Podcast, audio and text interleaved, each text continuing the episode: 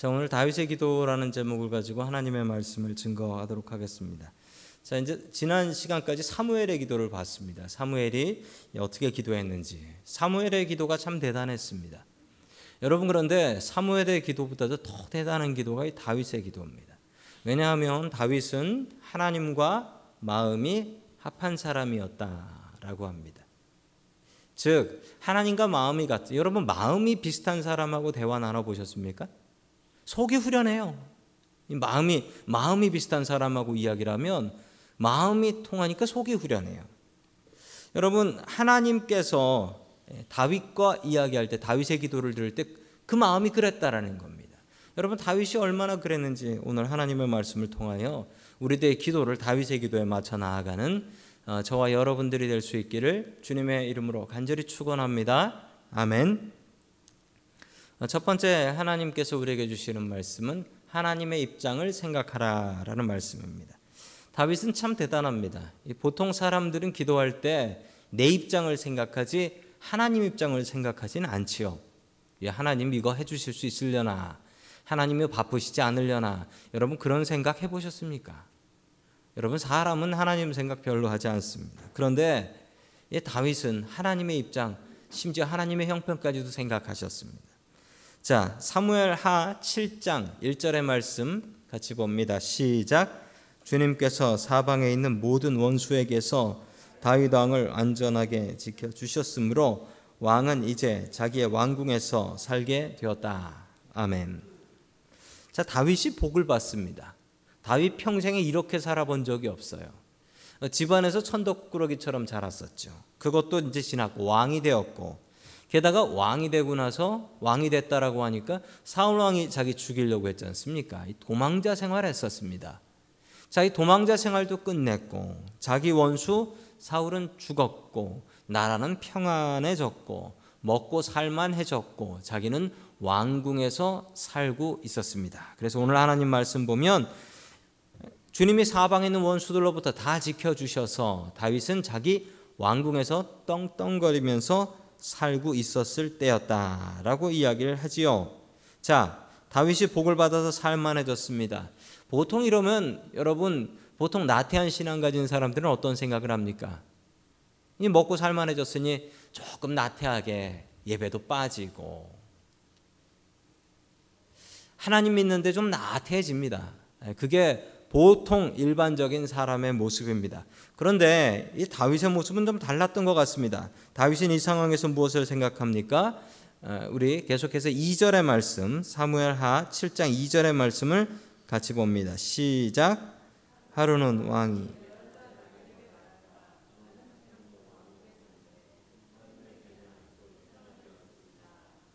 아멘.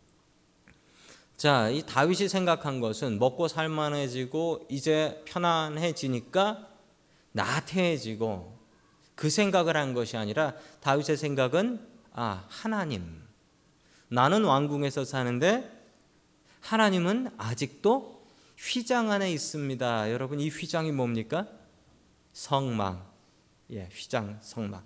여러분 휘장이라고 하니까 되게 거룩하고 좋은 것 같죠? 예, 영어로 뭐라고 나옵니까? Tent, in a tent입니다. 텐트.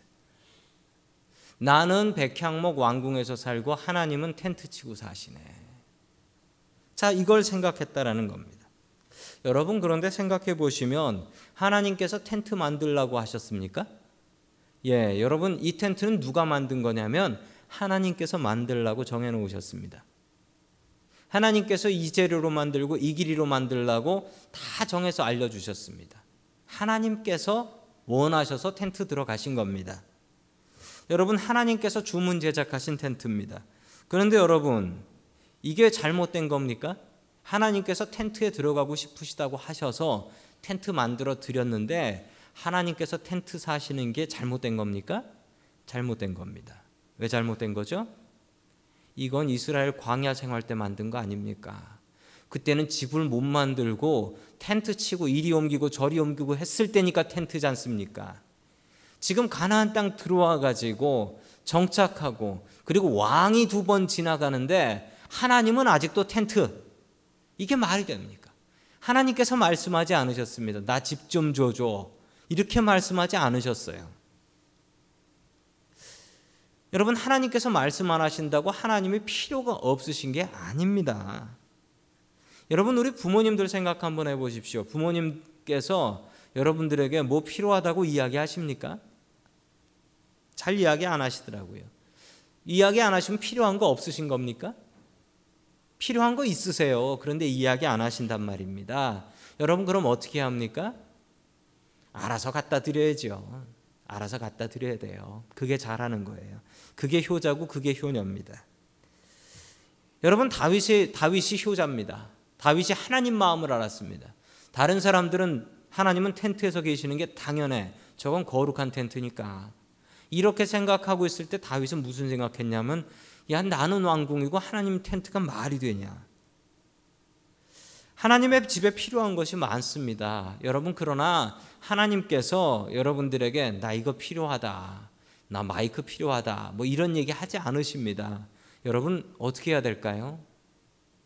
우리가 알아서 하나님께 해 드려야 합니다. 다윗이 그 마음을 가졌습니다. 그게 복된 마음이었고 다윗이 복받는 이유가 바로 이 마음이었습니다. 하나님 생각하기. 다들 자기 생각할 때 하나님 생각하기. 먹고 살만 할 때 하나님 생각하기. 여러분 하나님 무엇 필요하실까요? 여러분 하나님 생각하십시오. 그게 복받는 마음입니다. 하나님의 상황, 하나님의 상황을 생각할 수 있는 저와 여러분 될 수 있기를 주님의 이름으로 간절히 축원합니다. 아멘. 두 번째 하나님께서 우리에게 주시는 말씀은 다른 사람에게 기도 부탁을 하라. 여러분 다른 사람에게 기도 부탁할 수 있는 사람은 아주 행복한 사람입니다. 기도 부탁할 줄 알아야 돼요. 여러분 오늘 하나님의 말씀에 보면 나단이라는 사람이 나옵니다. 다윗이 하나님의 집을 짓고 싶었습니다. 그래서 누구에게 이야기하냐면 이 나단이란 선지자한테 이야기합니다. 여러분 선지자는 뭐죠? 선지자는 하나님의 말씀을 전파 증거하는 사람이지요. 그러면 성전을 짓고 싶으면 선지자한테 얘기를 해야 되나요? 아닙니다. 제사장한테 얘기해야죠. 왜냐하면 그 성전에서 일하고 먹고 자고 하는 사람이 누굽니까? 예, 선지자가 아니라 제사장입니다. 거기서 제사드리는 제사장이 있을 공간이죠. 그럼 제사장한테 물어봐야 되지 왜 선지자한테 물어봅니까? 왜냐하면 선지자가 하나님의 뜻을 알고 하나님께 기도하고 하나님께 응답받는 사람이기 때문에 여러분 이 뒤로 다윗과 나단의 관계는 묘한 관계입니다. 한마디로 묘한 관계예요. 나단이 하나님의 뜻, 아, 다윗이 하나님의 뜻을 알고 싶으면 나단한테 물어봐요. 여러분 그런데 이 둘을 비교를 해 보십시오. 여러분 성경을 보면 나단이 더 하나님하고 더 친했습니까? 다윗이 하나님하고 더 친했습니까? 다윗이 더 친했단 말이죠. 여러분 그런데 그러면 다윗이 나단한테 물어볼 필요가 없지요.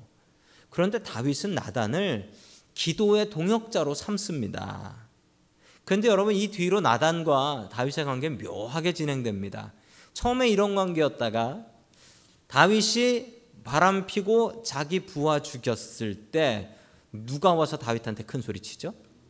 나단 선지자가 와서 손가락질하면서 큰 소리 칩니다. 네가 그러고도 왕이냐? 하나님 살아계신다. 여러분 이러고 나면 다윗하고 나단의 관계가 벌어져야죠. 나한테 싫은 소리를 그렇게 했는데 내가 왕인데 어떻게 나한테 그래? 여러분 그런데 다윗이 대단한 사람인 게 나단하고는 끝까지 그 관계를 유지합니다. 기독거리가 있으면 부탁하고 나단 선지자가 와서 싫은 소리하고 큰 소리 치면 잘못했습니다. 무릎 꿇고. 이런 관계를 다윗이 유지해요. 다윗이 제대로 될 수 있었던 가장 중요한 이유 중에 하나는 나단과의 관계가 바르게 되어 있었다. 나단한테 기도 부탁했고 나단한테 잘못된 거 지적받으면 죄송합니다. 잘못했습니다. 회개할 줄 알았기 때문입니다. 여러분한테 나단 같은 분 하나 있으면 여러분 망하지 않습니다. 여러분 끝내 다윗이 솔로몬 왕을 세울 때 누가 안수했습니까? 나단 선지자가 했어요. 나단 선지자가. 다윗은 나단과 원수 관계될 수 있을 만한 이유가 분명히 있었습니다. 그렇지만 나단과는 절대로 그러지 않았습니다. 잘못된 거 지적받으면 회개하고 항상 하나님 의지하려고 애썼고 나단에게 기도 부탁할 줄 알았습니다. 여러분, 여러분들에게는 어떤 사람이 있습니까? 여러분이 기도를 부탁하는 사람 누가 있습니까? 여러분에게 나단 같은 기도의 동역자 하나가 있으면 여러분은 절대 망하지 않습니다. 다윗처럼 복된 사람 됩니다. 여러분 우리 교회 안에 있는 교우님들, 우리 성도님들을 여러분의 기도의 동역자, 저를 여러분의 기도의 동역자로 삼아 주십시오. 여러분 기도 제목 같이 내놓으시고 그 기도를 위해서 기도하시고 그 기도 제목 응답받을 수 있는 저와 여러분들이 될 수 있기를 주님의 이름으로 간절히 축원합니다. 아멘. 마지막 세 번째 하나님께서 우리에게 주시는 말씀. 이 말씀의 결론입니다. 가정을 위해서 기도하라. 다윗이 복을 받습니다. 그런데 그 복으로 뭘 얘기도 하냐면 자기 가족들을 위해서 기도해요. 자기 나라를 위해서 기도한 게 아니라 자기 가족들을 위해서 기도했단 말입니다. 자, 우리 그게 사무엘상 7 사무엘하 7장 29절 말씀에 잘 나타납니다. 우리 같이 봅니다. 시작. 그러므로 이제 주님의 종의 집안에 기꺼이 복을 내리셔서 나의 자손이 주님 앞에서 영원토록 대를 잇게 해 주시기를 바랍니다.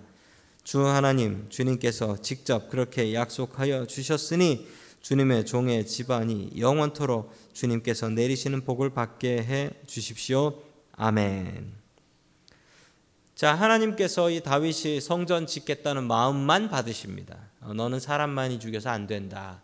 너는 못 짓고 네 아들 나 아들이 지을 거다라고 하면서 그의 마음을 먼저 받아 버리십니다. 그의 마음을 받고 다윗에게 복을 내려 주시겠다라고 약속하십니다. 자, 그러자 다윗이 무엇을 위해서 기도하냐면요. 여러분 다윗이 자기의 왕궁 그리고 자기의 자녀들이 그리고 자기의 왕, 왕조가 영원하기를 기도하지 않았습니다. 하나님, 내 자식들이 영원히 왕 노릇하고 먹고 살게 해 주십시오. 이렇게 기도하지 않았습니다.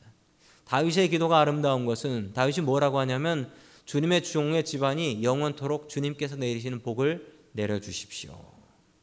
항상 주님 의지하는 그런 주님의 백성 되게 해 주십시오. 영원히 주님 앞에서 대를 잇게 해 주십시오. 이렇게 얘기합니다. 주님 앞에서 대를 잇게 해달라. 여러분, 내 가족을 위해서 기도했습니다. 그리고 내 가족뿐만 아니라 내 자손을 위해서 기도합니다. 보지도 못한 자손들. 할아버지가 손주 보고 손주 축복하며 기도한 게 아니라 내가 보지도 못한 내 자손들을 위해서 다윗은 기도했다라는 겁니다. 여러분, 여러분은 몇 대째 기독교인이십니까? 저는 제가 2대, 저희 아이들이 3대째입니다. 여러분은 몇 대입니까? 여러분은 여러분의 가정은 몇 대까지 기독교인일까요? 몇 대까지 기독교인으로 살아갈까요? 여러분 설마 그게 끊어지진 않을까요? 여러분 저는 그게 정말 두렵습니다. 저의 자녀들의 저의 자녀들의 직업, 저의 손주들의 직업보다도 저는 더욱더 귀한 것이 그들이 다 예수 믿고 복 받아서 천국에서 만나는 일입니다. 다윗은 자신의 자녀들이 그리고 후손들이 복 받아서 주님 안에서 대 있게 해 주십시오. 이렇게 기도했습니다. 여러분 믿음의 조상이 되십시오. 그 조상의 역사를 여러분들이 쓰십시오. 여러분은 혼자입니다. 그런데 가족들이 솔솔 늘어나지요? 솔솔 늘어납니다. 나이 먹고 결혼하고 또 할아버지 되고 할머니 되면 자손들이 늘어납니다. 여러분 그거보다 더 큰 복이 어디 있고 그거보다 더 큰 전도가 어디 있겠습니까? 여러분 다윗은 자기의 가족을 축복하고 그리고 후손을 위해서 기도했습니다. 여러분들도 다윗처럼 주님께서 복 주신다고 약속하실 때 우리의 가족들과 우리의 후손들을 위해서 기도하는 저와 여러분들 될 수 있기를 주님의 이름으로 간절히 축원합니다.